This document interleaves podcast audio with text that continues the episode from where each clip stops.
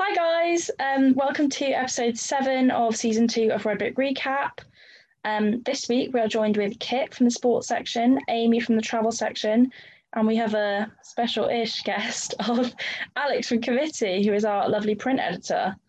Um, so, today we are talking about um, travel and the lifting of restrictions and everything getting hopefully a bit more back to normal. Um, we'll try and stay as positive as we can. We don't want this to be a misery podcast of any sort. So I think I'll hand over to Kit from Sport. Yeah, thanks, Daisy. And I'll just say um, it was about this time last year that I was on the Red Brick recap for the first time. So March 2020, what do we think about there? Start of the pandemic. So nice to be back on when we're hopefully moving out of it rather than moving into it as we were then, even though probably didn't quite realize how long it was going to be back this time last year. But in terms of sport and moving out of the pandemic, it's kind of there's just some dates which need to be hit in terms of reopening outdoor sports facilities first, then gyms reopening, and then you start to see the professional game being impacted with stuff like fans returning at first in just kind of limited capacity and then eventually full stadiums, which is all what we want to see again. So yeah, you've got all the dates which the government have set out 29th of March, 12th of April, and then 21st of June, one we're all looking forward to in terms of those are like the big ones to watch out for, both in terms of sport for recreational and then just enjoyment and then professional sport as well. So yeah, all the signs are that that sport as as we knew it kind of before last year are coming back, which is great. Um, but just in terms of looking back at the pandemic, as we we hope we are now, we kind of can st- take stock of it as a whole, moving out of it. We hope. Just there are definitely some things we can take as positives from the last 12 months. For example, there's been such an emphasis on looking after your mental health, looking after your well-being in the last 12 months, and I think what's really pleased me to see is that so many people have seen that sport and just exercise is a really useful way of looking after your mental health and well-being. So I just mentioned that to kick off. There are definitely some things that we can remember from the pandemic as as positive lessons and that can kind of make us look after ourselves in the future. I hope the phrase kick off was a pun for the sports section. Otherwise, I'll be very disappointed. Um, I think as well, like, I don't know about you guys, but I think sport or exercise over lockdown has definitely been like a sort of make do with what you've got. A lot of people have been like using their local areas or their local walking trails and stuff like that. Um, I, this is an odd question, but do you think in a way, Kit, like sport has improved everyone's? No, sorry, not sport. The coronavirus pandemic has like improved everyone's like individual experiences with sport. Um, do you think people are like more excited to be getting? You know, will we see numbers increased at like um, attendance at games, stuff like that? First of all, it wasn't a pun, but clearly I've just got that natural kind of comedic gift, so I'll take the accidental compliment. Um, I think kind of in terms of just getting exercise and playing a bit of sport, I think, as I say, people have really valued that, whether it's just like at the moment in lockdown, it's still kind of just going for a run or or doing a little bit of exercise with your housemate or whatever it might be. It's very kind of simple stuff at the moment, but I think people are really valuing what sport and exercise can do, both obviously for your physical health, but for the mental side of things as well. And then I think it's also for kind of more hardcore sports fans, I guess, is which I definitely am, is kind of made us appreciate kind of what we had before March 2020, just taking for granted stuff like being able to go to a game, just enjoy it with a massive group of people, or even just go to the pub and watch a game with your mates, stuff like that. I think it was so normalized uh, before the pandemic that kind of coming out of it now, having a year pretty much of not being able to do any of that, people are going to be so excited and just so grateful to have that back. So, yeah, there's definitely things that have improved in terms of people's relationship with sport during the pandemic and then things that people won't take for granted anymore in the future.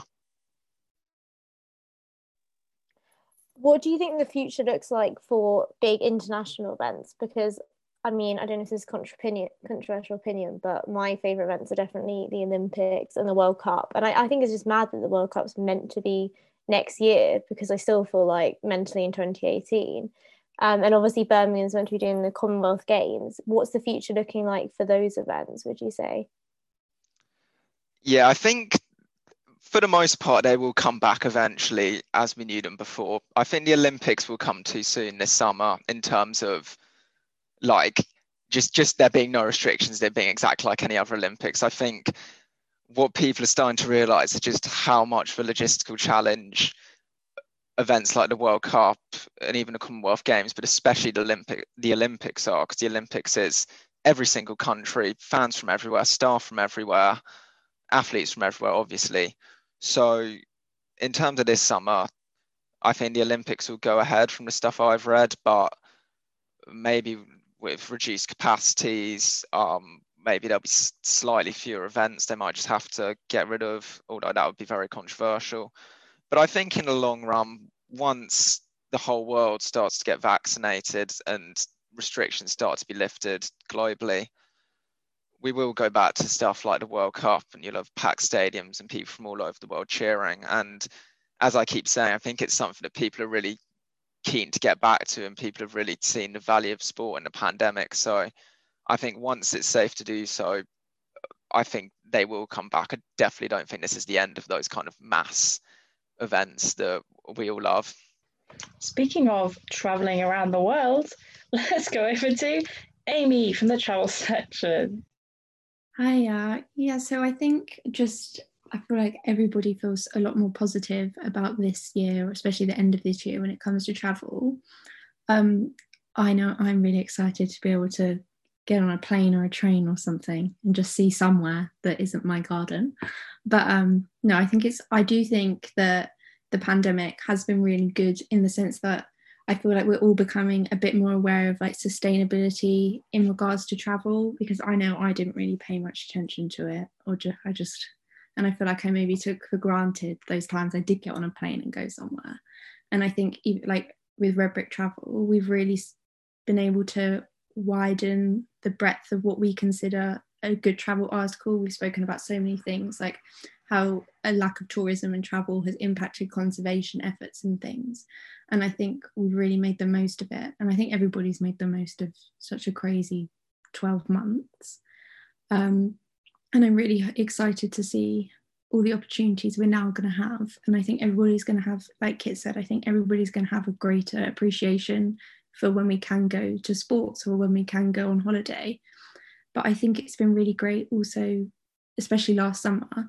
I think people paid more attention, um, stop taking for granted like staycations. Like, there's nothing wrong with going to Cornwall for a week. You don't always have to go to the south of France. Cornwall so is perfect for a holiday. And so I hope that still continues. And I hope people don't just get on planes and boats and trains as soon as they can. I hope people stay and really realise that you can still have a really fantastic holiday in Britain. You don't have to go abroad all the time because I think that's really important. But no, I am looking forward to it. I feel like I have to be a bit realistic. I'm not sure how soon holidays are going to go ahead because other countries are, are significantly slower, it seems, than us on the vaccine take up. We've done really well with that. But soon, soon we will all be able to go on our dream holidays again, hopefully. yeah, definitely. And I think that the situation's kind of alerted a lot of people to just their levels of privilege that we believe that a holiday abroad is like an actual right. I mean, even my from my parents' generation, my parents didn't leave the country. Well, my dad didn't leave the country till he was 18 or so. Whereas from our generation, and especially from, you know, more privileged students, we're used to having like one, two holidays abroad a year. I mean, I went to Wales last year and it was actually really nice. And I went with my friends, and I think it's probably better than a holiday abroad because there were no arguments over language difficulties or passports, or you know, just like the kind of stress you get on like a holiday in Napa or Ibiza or something like that. So, yeah, I think that there's reasons to be optimistic about travel. I mean, maybe a holiday abroad this summer is a bit bit far fetched, but I think Alex will explain to us sort of an overview of what the guidelines are looking like at the moment and whether you should be booking club nights at Circo Monday or not. Uh, thanks. Um, yeah, you're you're not entirely wrong to suggest that abroad holidays are a bit far fetched. However, there are certain countries where an abroad holiday will be entirely possible very soon. Um, first and foremost, I think Greece will be a very realistic destination for many UK travellers. Um, obviously, they've got a much smaller population per island, and at the moment, their vaccine rollout is targeting those tourist-heavy islands um, in order to get them open. Because obviously, a lot of these European countries do depend on mainly British tourism, and uh, I think, as you just mentioned, um, you've got Napa, um, which is very much a, um, a, British tourist hotspot. Ibiza is another one, um, but then mainland Spain, mainland Greece, southern France. Um, these are areas that are going to going to need the tourism. Um, so I wouldn't rule out an abroad holiday, just not to every single uh, destination that we would normally go to. Just certain ones that are able to get that vaccine rollout. Um, on the dates and how the roadmap is looking, um, no abroad holiday will be allowed um, until the 17th of May at the earliest. Um, domestic holidays from the 12th of April.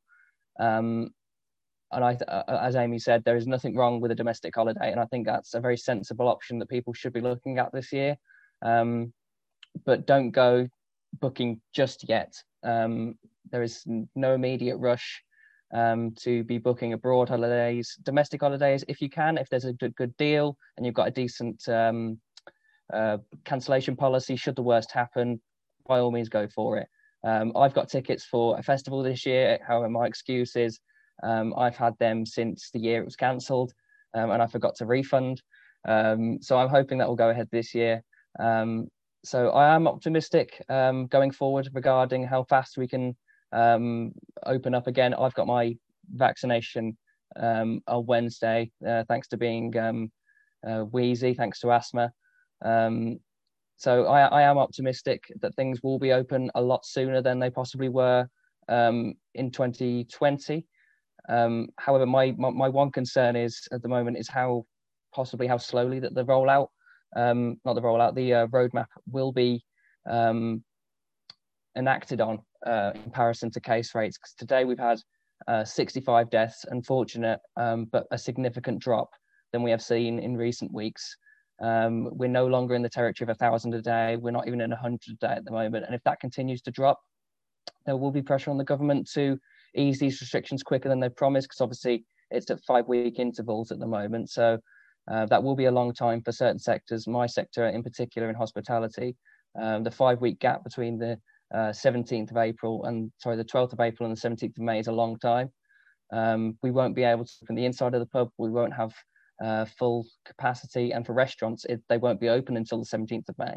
Um, so there will be pressure on the government to open it sooner. However, I do think the sensible thing to do will be to keep it cool, uh, go at a steady pace. There's no rush. If this is truly the last lockdown, then I'm sure many people will be patient to uh, lift it as slowly as we can to make sure this is truly the last one.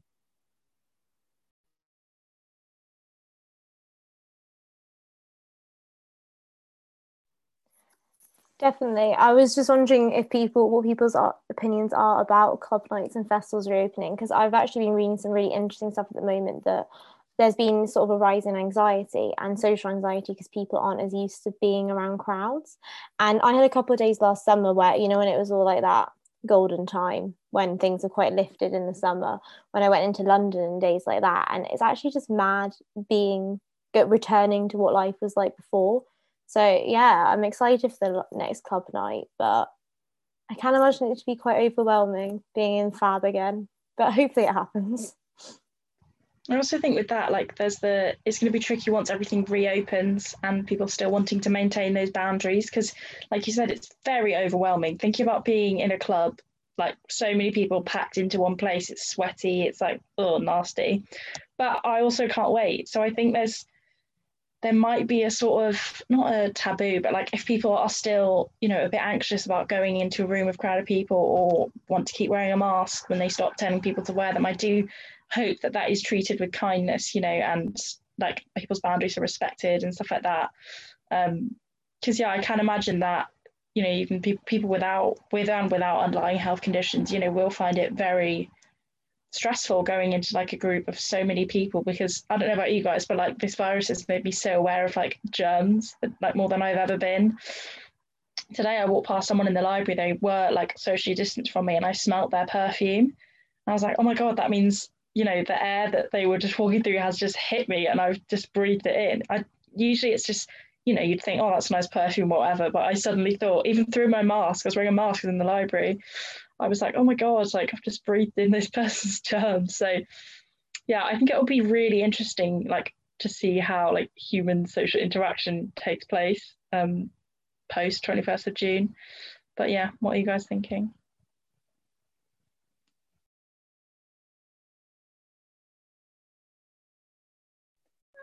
Um. Uh, so yeah, no, I agree. I like Alex. I'm wheezy, so asthmatic, and I know that um, I should be having my vaccine too, hopefully.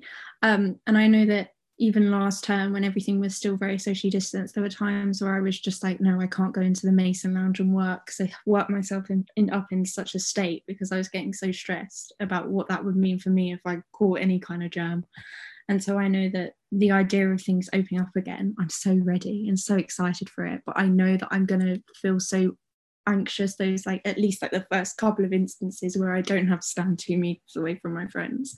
I know it's really going to freak me out, I think. But my friends and I were talking about how the clubs are meant to open like nine days before Selly Oak um, tenancies go run out and um, run, run out on the 30th of June. And so we were laughing at how mad it will all be everybody running to Prism and Circo just to get those last nine days in before they graduate. And I found that quite scary. And I thought I might just stick to the pubs.